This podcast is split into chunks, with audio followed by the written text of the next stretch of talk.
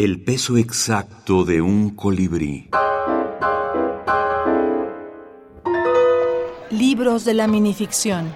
Cartucho. Relatos de la lucha en el norte de México. Nelly Campobello. Nelly Campobello. Las lágrimas del general Villa. Fue allí, en el cuartel de Jesús, en la primera calle del Rayo. Lo vio mi tío. Él se lo contó a mamá y lo cuenta cada vez que quiere. Aquella vez reunió a todos los hombres de Pilar de Conchos. Nadie se atrevió a hablar. Digan muchachos, hablen.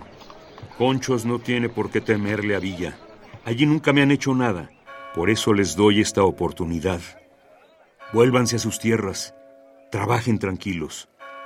Ustedes son hombres que labran la tierra y son respetados por mí.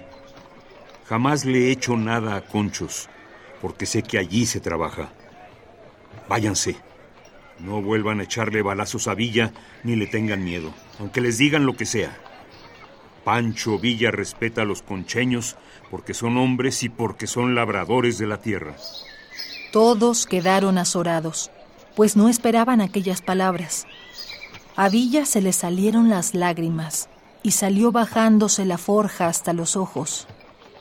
Los concheños nada más se miraban sin salir de su asombro. Yo sé que mi tío también se admiró. Por eso no olvida las palabras del general y tampoco se olvida de las lágrimas.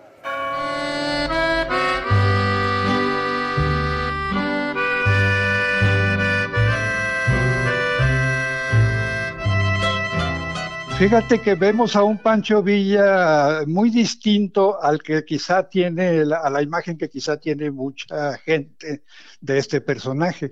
Un Pancho Villa sensible, por ejemplo, incluso que hasta puede llorar, ¿verdad? Por ejemplo, hay un momento en que eh, unos eh, personajes de un lugar que se llama Conchos están muy eh, temerosos porque creen que Villa los va a matar y Villa platica con ellos y les dice, no, no me tengan miedo, este, ustedes son personas trabajadoras, yo las respeto mucho. Y se pone a llorar Pancho Villa. Entonces nos presenta este Pancho Villa sensible, sentimental, eh, muy distinto a la imagen del fiero Pancho Villa que tiene, eh, que tiene mucha gente. Armando Alanís, escritor mexicano